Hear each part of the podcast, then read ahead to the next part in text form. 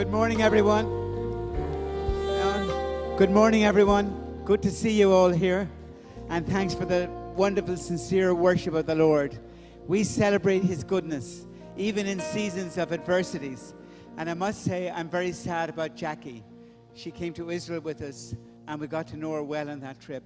And such a lovely, bubbly person. And just the Lord took her home too early for us. But all things work together for good. And we just pray wonderful comfort on her family. And there's lots, even though we know the Word of God, and we love the Word of God, and we have many answers in the Word of God, we don't know everything. And there are many things that we can't just uh, ask the Lord a question why. But we do know all things work together for good for those who love the Lord. We thank you, Father, for the legacy of Jackie. We thank you for lending her to us. We thank you for all the love she showed to every single one of us. And we thank you, Lord, for taking her safely home. We just praise you for her. We ask great comfort on her family, on her parents, Lord. And we ask you to keep on strengthening this section of your body, All Nations Church, and give us the power to go on with greater joy and greater faith and greater hope and greater wisdom in the days ahead. Now, Father, this afternoon, release a word of comfort, a strengthening word a word of revelation, a life giving word, and an imparting word. In Jesus' name, amen. Thanks for being here, and we also welcome those who are watching online. And before I get into the message, uh, I do want to point out we have our book table at entrance two. It looks like if you want to go to entrance two, you have to go around outside and in there. But we have many books there, but including this book, Good News for Ireland Today. Uh, this is an edition of the NIV Bible, and it's for free distribution for evangelists. We have an 18 or 20 page introduction showing how the Bible is the heritage of the Irish people. It's sad that in Ireland today there's a certain prejudice against the Bible. And this is really the, what made Ireland different than any other nation was we Irish people had a love of the Word of God. And tragically, we've lost that a little bit over the last couple of centuries, but it's coming back.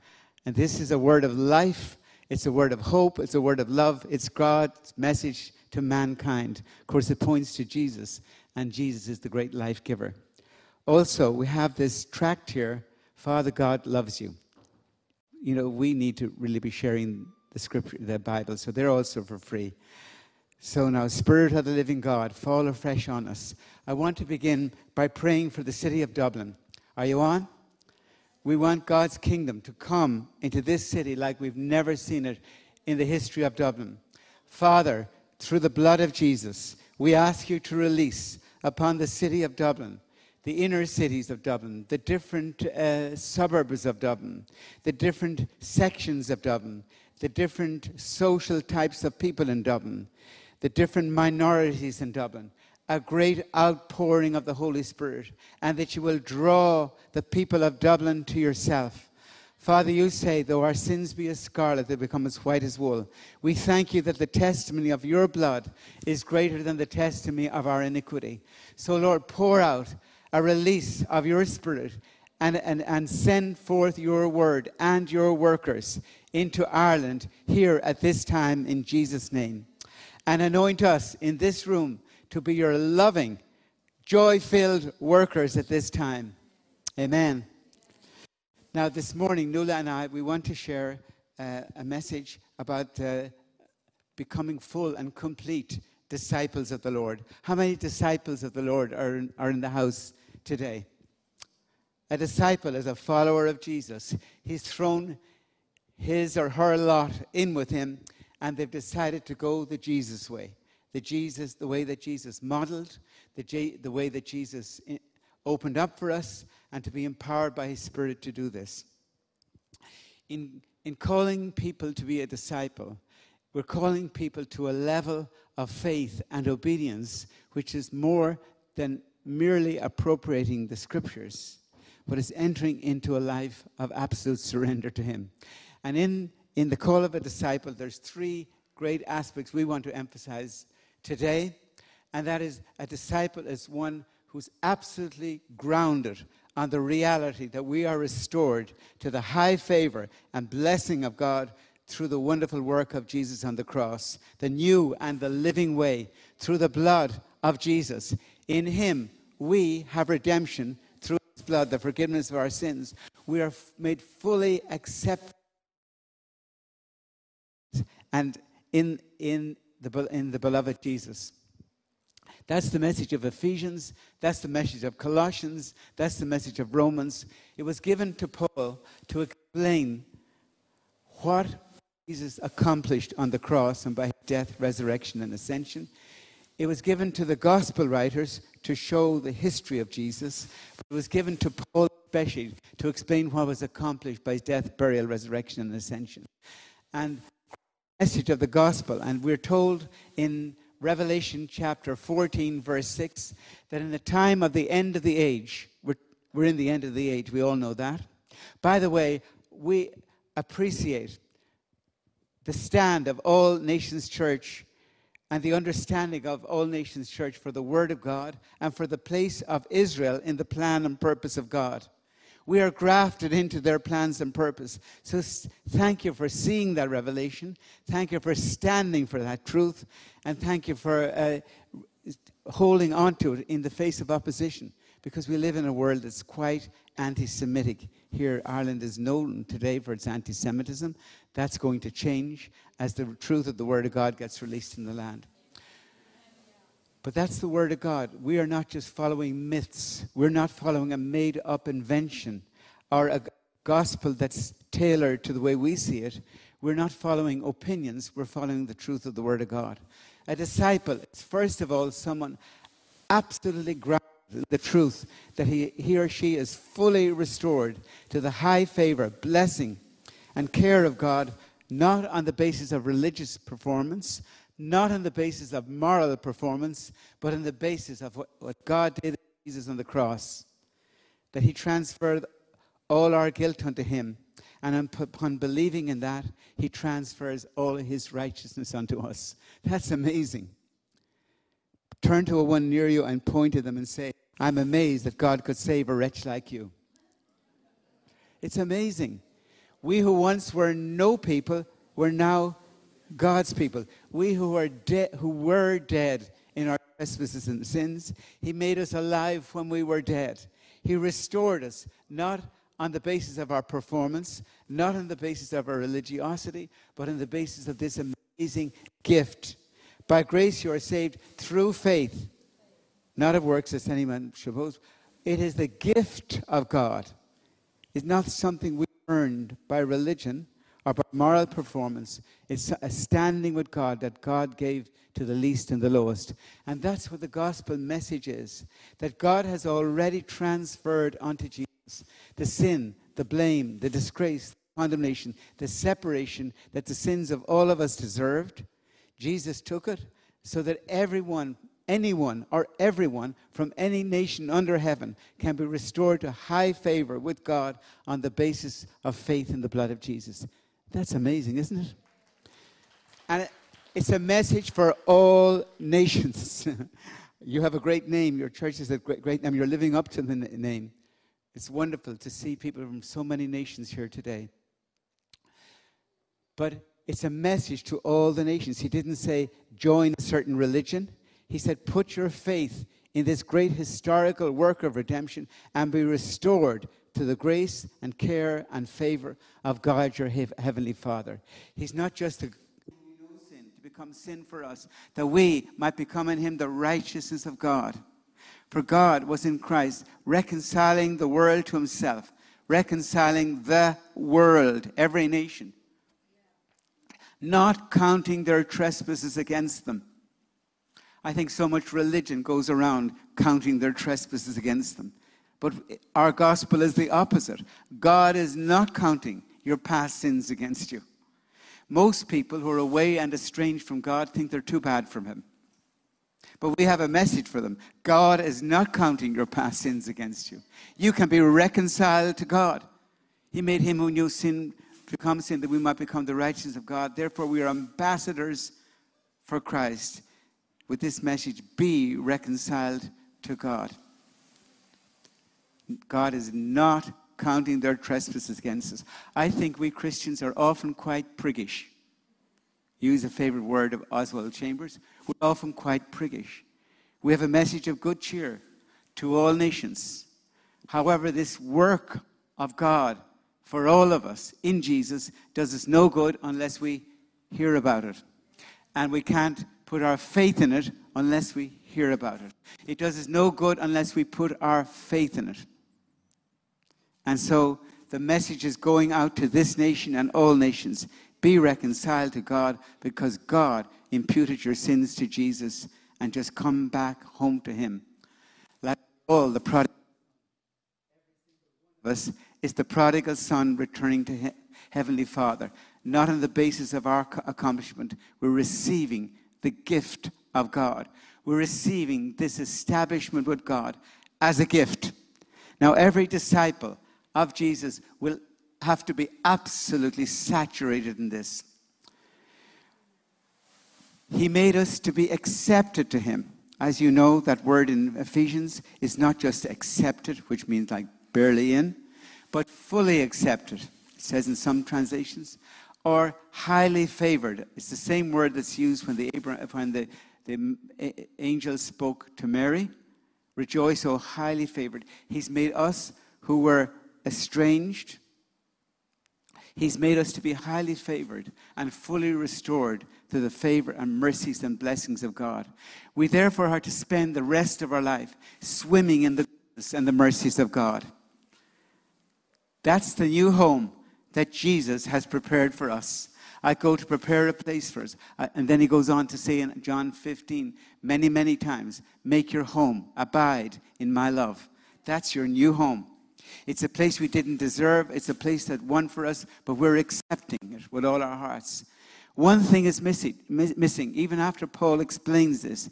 He's praying that the believers who are already established in the grace of God will lay hold of this more fully, will have a greater revelation of this. The Holy Spirit will reveal to each one of us the height, the depth, the length, and breadth of this amazing position in which we are adopted into. He translated us from the kingdom of darkness and transferred us into this kingdom of light. Welcome to your new home.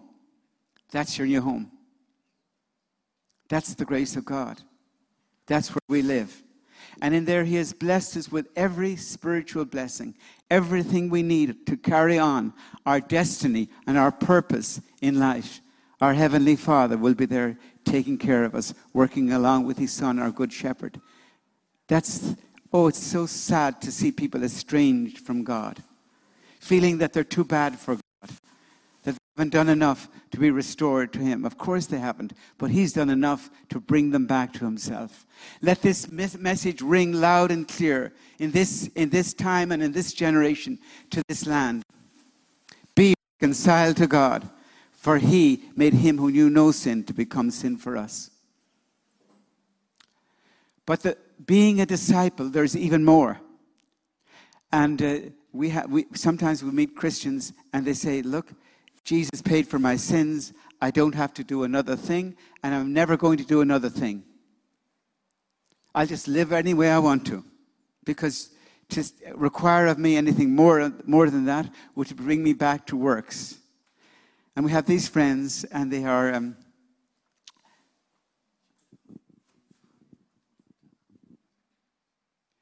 we have these friends, and they belong to a tradition like that. And they said to me, Paul, you believe that we should live by the teachings of Jesus. And these Christians said to me, We don't believe you have to live by the teachings of Jesus. Why? Because we're already saved by grace. It's not of works, it's a gift. We don't have to do another thing. And if you ask people to do another thing, you're bringing them back to works.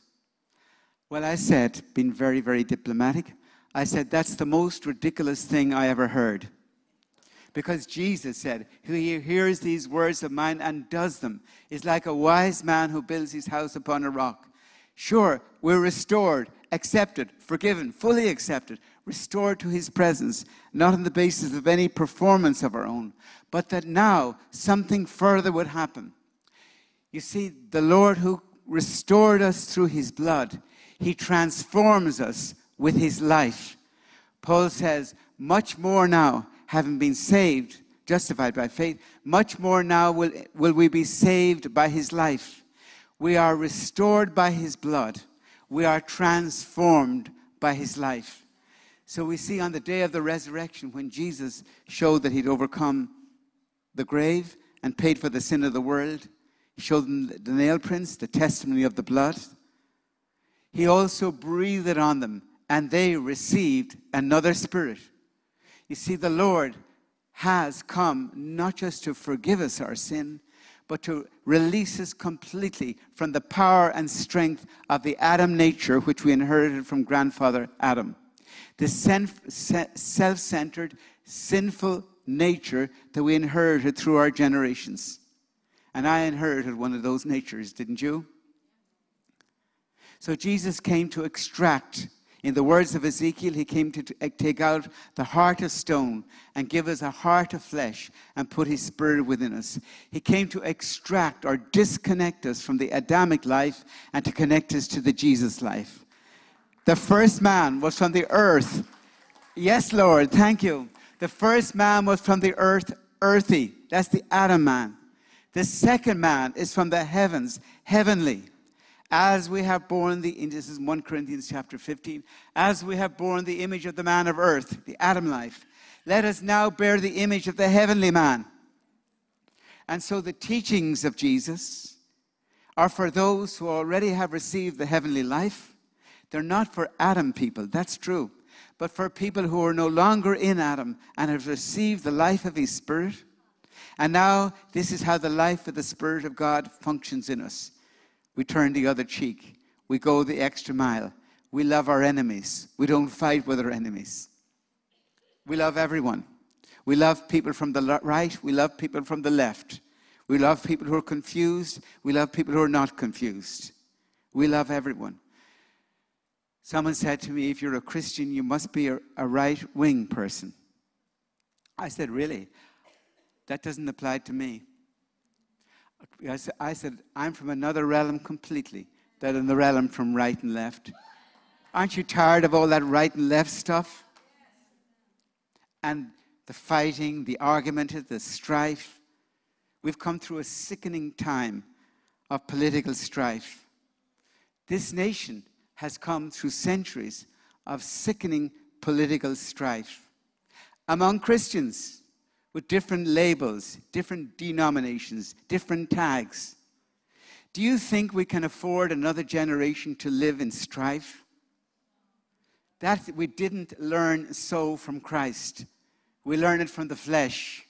We learn people who try to divide us and cut us off one against the other. So I said to this person, said, You must be from the right, you're a right winger. I said, You got that one wrong. I said, I'm from a completely different realm that you have yet to experience. It's the realm of the love of God for every human being under heaven. We are not from the right, we are not from the left, we're from the kingdom of God, another realm entirely, and we love everyone. You cannot, you cannot box us into your labels. You cannot box us into your labels of left and right. We stand for righteousness. We stand for fairness. We stand for goodness. We stand for everything that's true, beautiful, and honorable. That's what we aspire to. We haven't fully attained it, but that's what we aspire to. This realm where people are no longer divided by ethnicity, no longer divided by tags, but where we have a new body of people moving in the spirit of Jesus, able to love the least, the lowest, the lost, the estranged, able to love people while they're still in their sins, and to show them hope compassion, and goodwill. We're from a new realm altogether. This is the kingdom of God. In the last days, this gospel of the kingdom will be pe- preached as a witness to every nation. And the end, the end will come. The Lord will come back in glory, bringing his saints with him, including Jackie, the beautiful Jackie. And, and actually, I know, I have it from the Lord, that I'll be at the Mount of Olives when he returns. But I don't know for sure whether I'll be coming from this side or that side. It doesn't really matter that much. we have a destiny, we have a hope, we have a future. We have a gospel of tremendous hope. People in this time in Ireland are floundering for, for meaning, for purpose, for hope. Hope means a direction, a vision for life. What is the vision of life you get from the entertainment world? What's the vision of life you get from the news? That life has no real meaning. You make your own meaning, you make it up. But God made us for a purpose. He destined us in love to be His sons and daughters. He destined us to spend eternity with Him. He destined us for adoption as sons. He destined us for eternity. He destined us for love. He destines us to be like Him. When I grow up, and I'm quite short, when I grow up, I'm going to be like Him, for we shall see Him as He is. We have a destiny that lasts for eternities. This life on earth is a short span, but we have a destiny that reaches forever. And those who are lost in addiction, lost in despair, lost in cynicism, lost in atheism, lost in agnosticism, He loves them too because He has that destiny for them. And we call people home to destiny. The uh, philosophers say that the world is propelled by great ideas. A philosopher called Hegel, writing in the 19th century, said the world is propelled by great ideas. He had a follower called Karl Marx. He said the world is created, propelled by class struggle. The oppressed rise against the oppressor. Then the oppressed, the, the oppressed becomes the oppressor in turn, and then the cycle goes on forever. But we know that history is propelled by something greater, by a hidden hand of God, by the plan and purposes of God. Winston Churchill said, You would have to be dead in soul completely, not to recognize that through the hand of history, that it, through the process of history, the hidden hand of someone greater than us all is at work. History has a destiny. Your life has a destiny. And your life is um, your life and my life has a destiny much more than just being mere consumers. He called me out of the miry out of the horrible pit, uh, out of the miry clay, to be joined with Jesus, to become his disciple, to go into the world as he is in the world, to radiate his love, joy, hope, healing, salvation, and good cheer to as many as people as I ever meet. He took us out of that yin and yang of strife into a new realm completely. So, our gospel is a gospel of total acceptance through the blood, but also it's a gospel of total transformation through his life. And that now we have received a new governing principle for our lives the spirit and life of Jesus himself. Galatians 2:20 says, I have been crucified with Christ. In Romans, Paul speaks graphically about the death of Jesus for us. But in Galatians, he speaks that not only did Jesus die for us, we died with him. Romans 6 says, when he died, we died. Not only did he die for us, but we, with our connection to the Adamic nature, we died. So that we I have been crucified with Christ.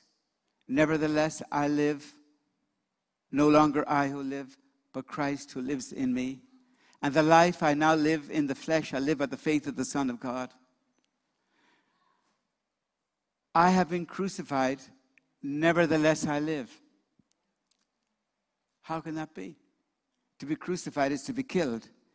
If you've been killed, how can you live? I have been killed with Christ, nevertheless I live. Me as an independently operating human being no longer exists. The Latin word for I is ego. I have been crucified.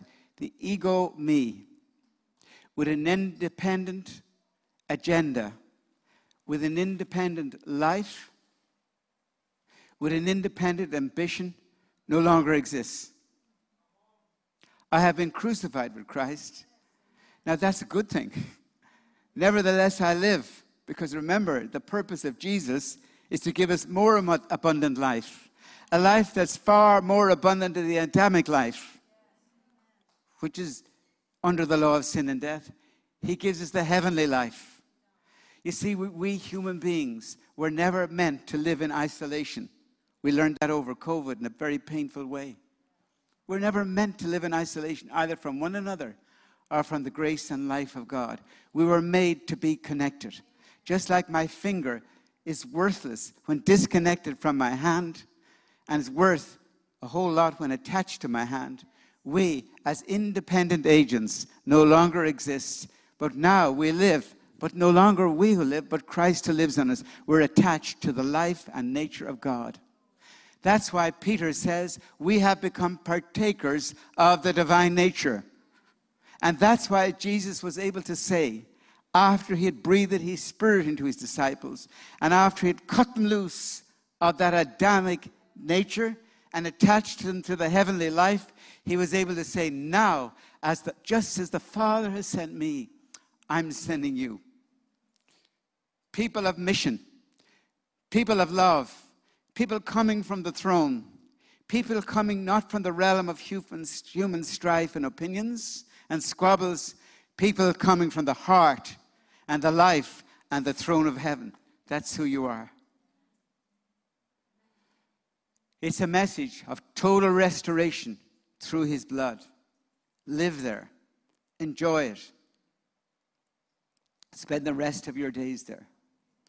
Soak up his blessings, soak up his life but it's also a message of total transformation through his life.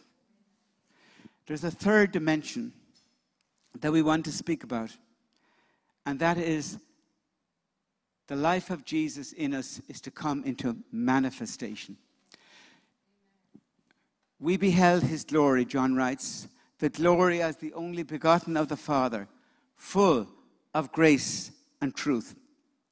Had Jesus come to Bethlehem grown up in Nazareth, lived out his life in Nazareth and ascended into heaven,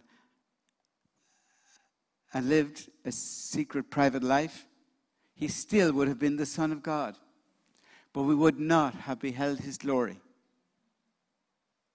The greatest need, one of the greatest needs in Ireland and around the world today, is for the followers of Jesus to manifest Jesus. And that's why Jesus said, in Luke 9 23 and right throughout this, the Gospels, right throughout the teachings of Jesus, at least five times in one way or another. If anyone wants to be his disciple, let be my disciple. Let him take up his cross and follow me. For he who lo- loves his life will lose it, and he who loses his life for my sake will find it. For what does it profit a man if he gains the whole world and loses his soul?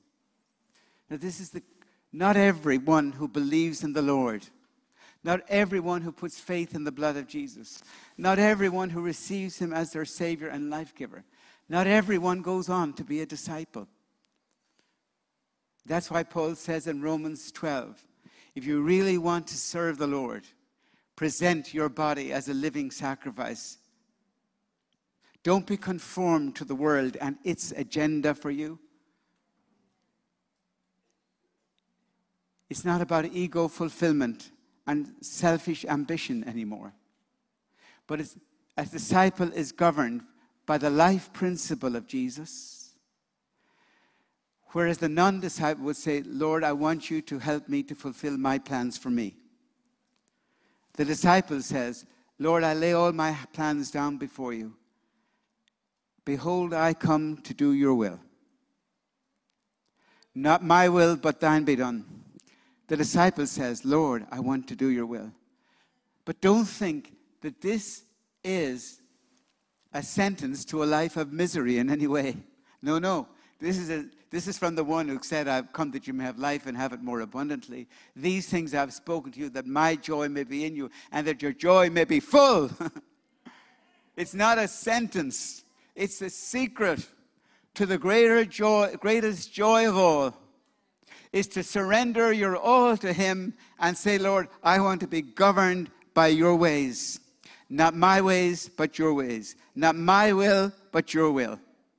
I want to be a disciple. I want to hear your teachings, and by the help of the Holy Spirit, and only by the help of the Holy Spirit, I want to put your teachings into practice. I want people to see the life of Jesus manifest in us. See, this is what the way they'll know that we are his disciples if we have love one for another and if we've love also for the unlovely, those who disagree with us, those who per- persecute us, those who oppose us. In the past, we labeled and put up fences against those who oppose us. We call them the bad people. And we are so we in Ireland have inherited, and this is the one, one of the major reasons why people are turned off Christianity in Ireland. They see the hypocrisy of us all.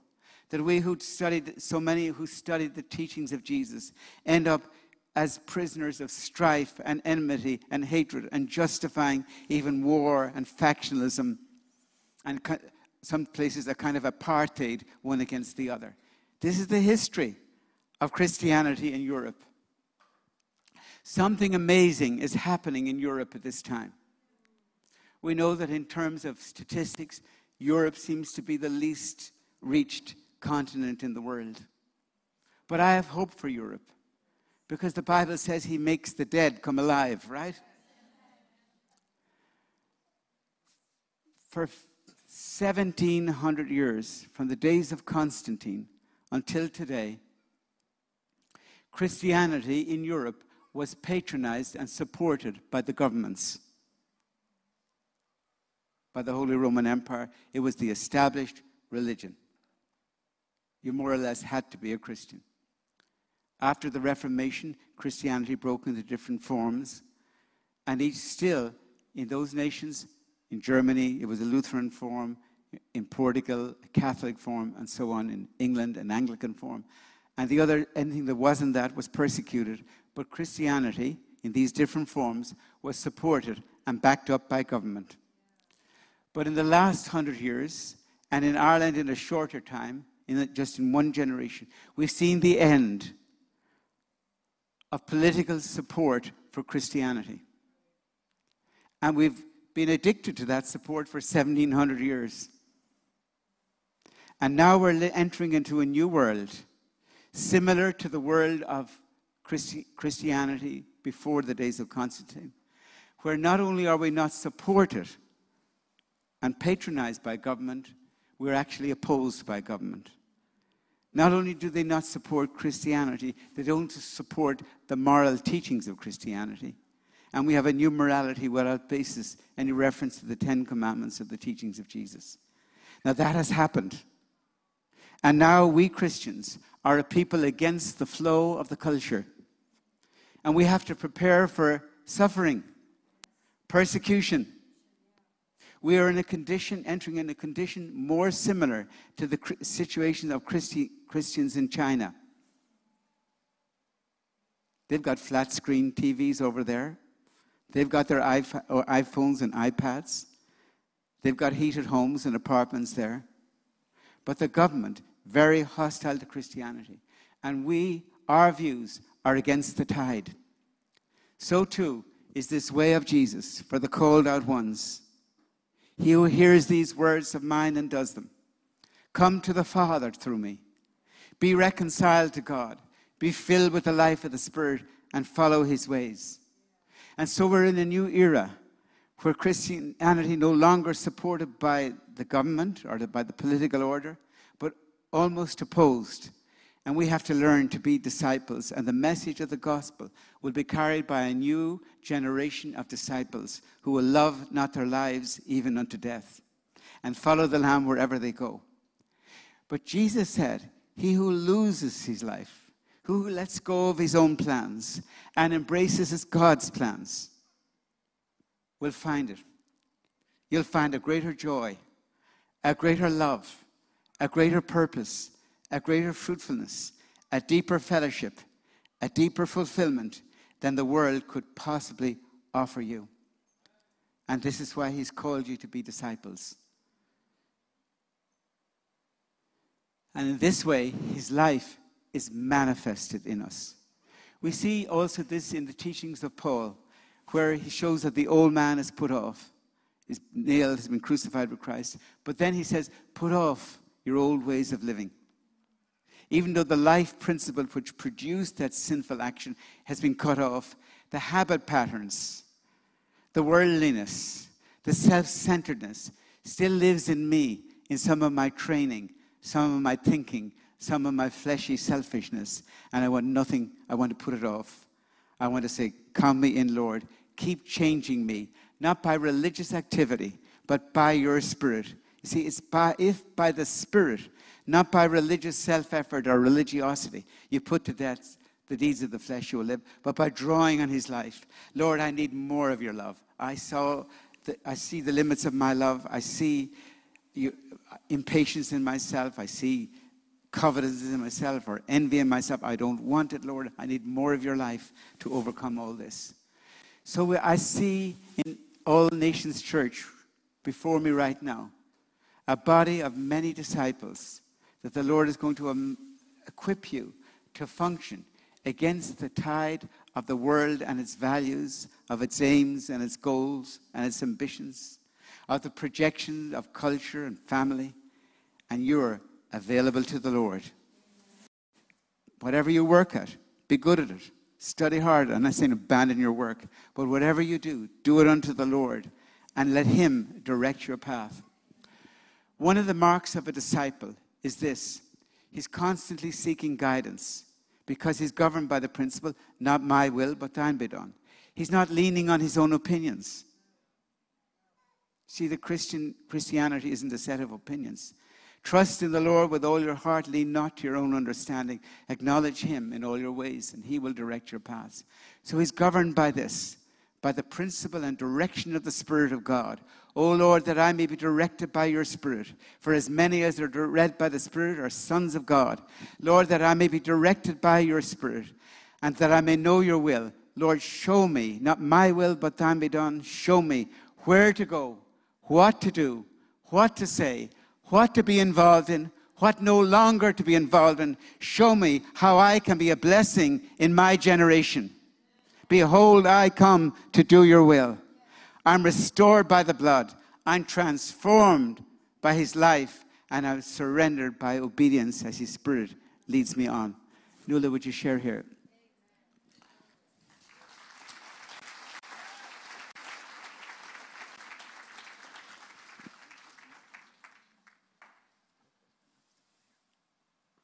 Uh, well, you know, a woman is more practical than a man sometimes. And that's a wonderful message we've heard about restoration, transformation, and manifestation.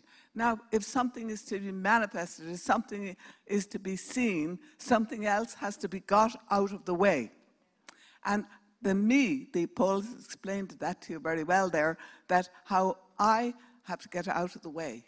And actually, because the Lord has showed us clearly that this, this is an element to allow the Lord to manifest, to give, give up all our how to's, how to do it. You know, we get all these, even how to evangelize how to pray, and how to everything else.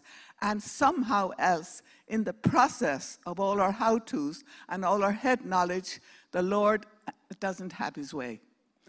Some of it may be of the Lord, but then maybe the Lord will tell me, do one thing one way, and you do another something else, the same thing, to do it the same way. And as long as it's not contrary to the Word of God, that can happen. So, very, very often, because the Lord makes us, you know, we, we learn from the Lord, we learn through walking with the Lord. As we, we have to teach what we preach and, t- and walk, we have to uh, walk out, rather, we have to walk out what we uh, teach. He'll say to, to me, That wasn't me. Get out of the way. You see? And so we have to continually get out of the way. But I also found a lot of people think that uh, they, you can't say why to God or how to God.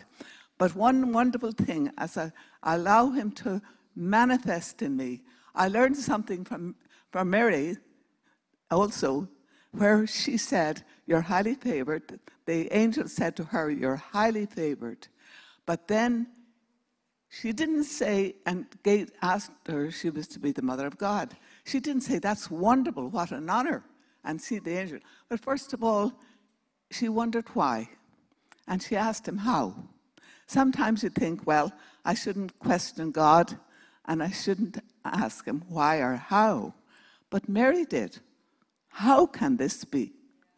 And she got a super answer. And it's for us too to allow him to manifest. It has helped me greatly.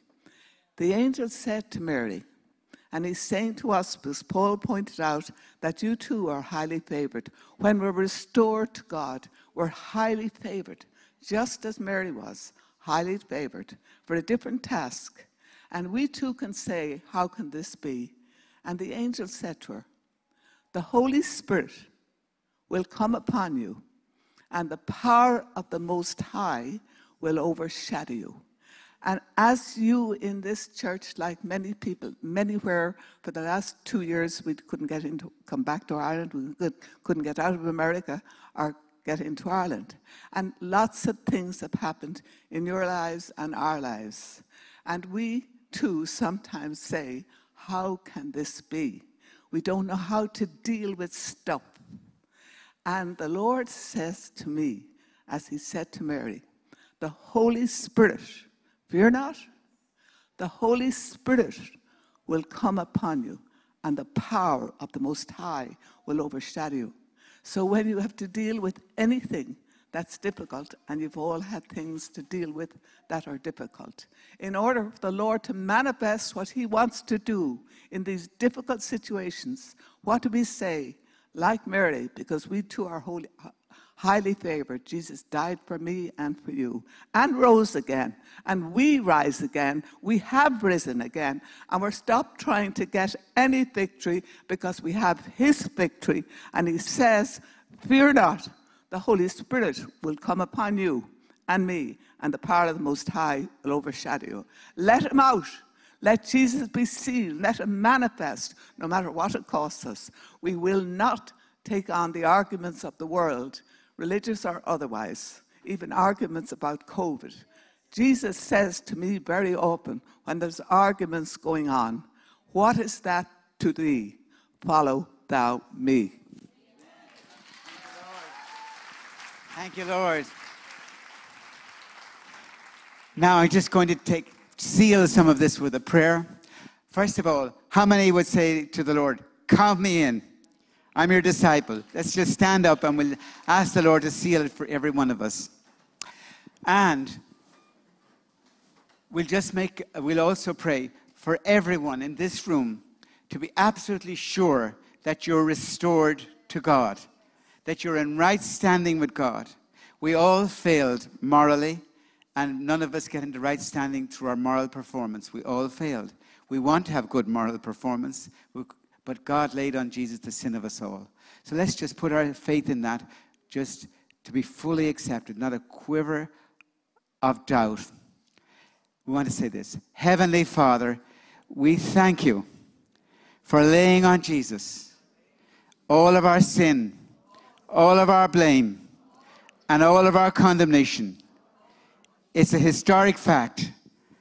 And I'm coming home to you right now to dwell in your favor forever on the basis that you did enough for me in Jesus.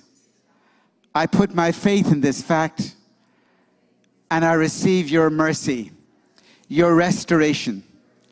I lay down this Adam part of my nature,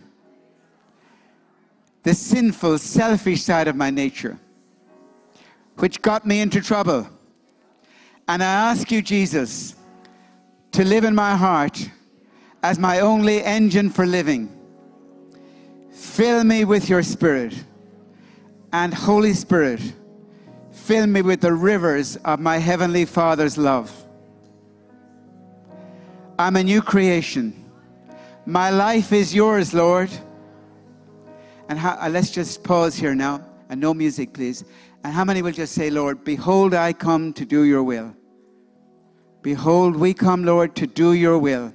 Show each one of us in this room where they are to go, their assignment, their mission, how we can be an expression of your love, your kindness, how we can be servants, the teams that we should belong to, and how we can be your disciples, how we can go about everywhere doing good. Lord, we receive the anointing of the Spirit of God, afresh and anew to go about everywhere doing good and to love people no matter what mess they're in, and also an anointing to share the gospel of truth with them and to heal those who are oppressed of the devil.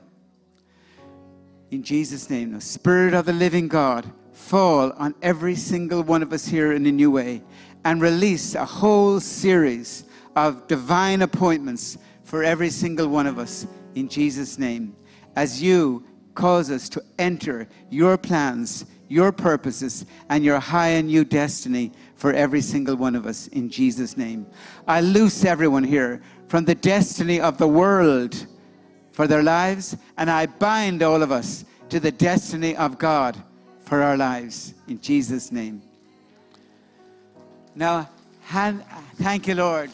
Thank you, Lord. Spirit of God, fall. Thank you, Lord.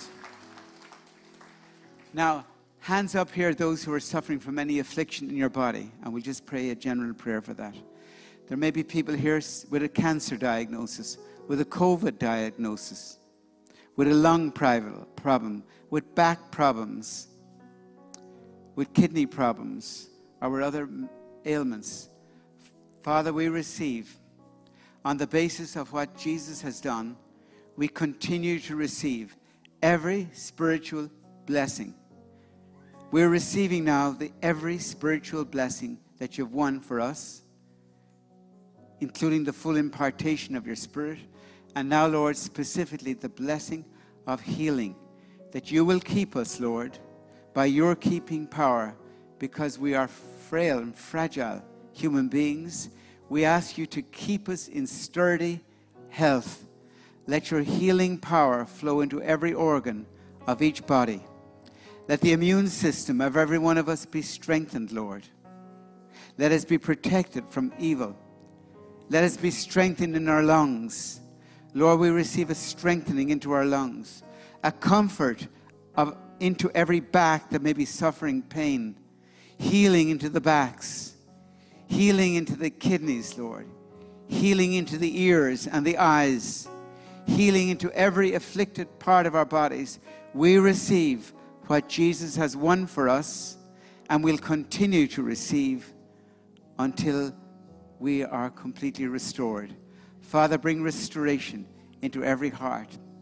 Now, Lord, where there is also a broken heart, where people have been let down by family and by relations that have collapsed, where we've been hurt, we've been hurt and wounded by other people and the things they said and did to us.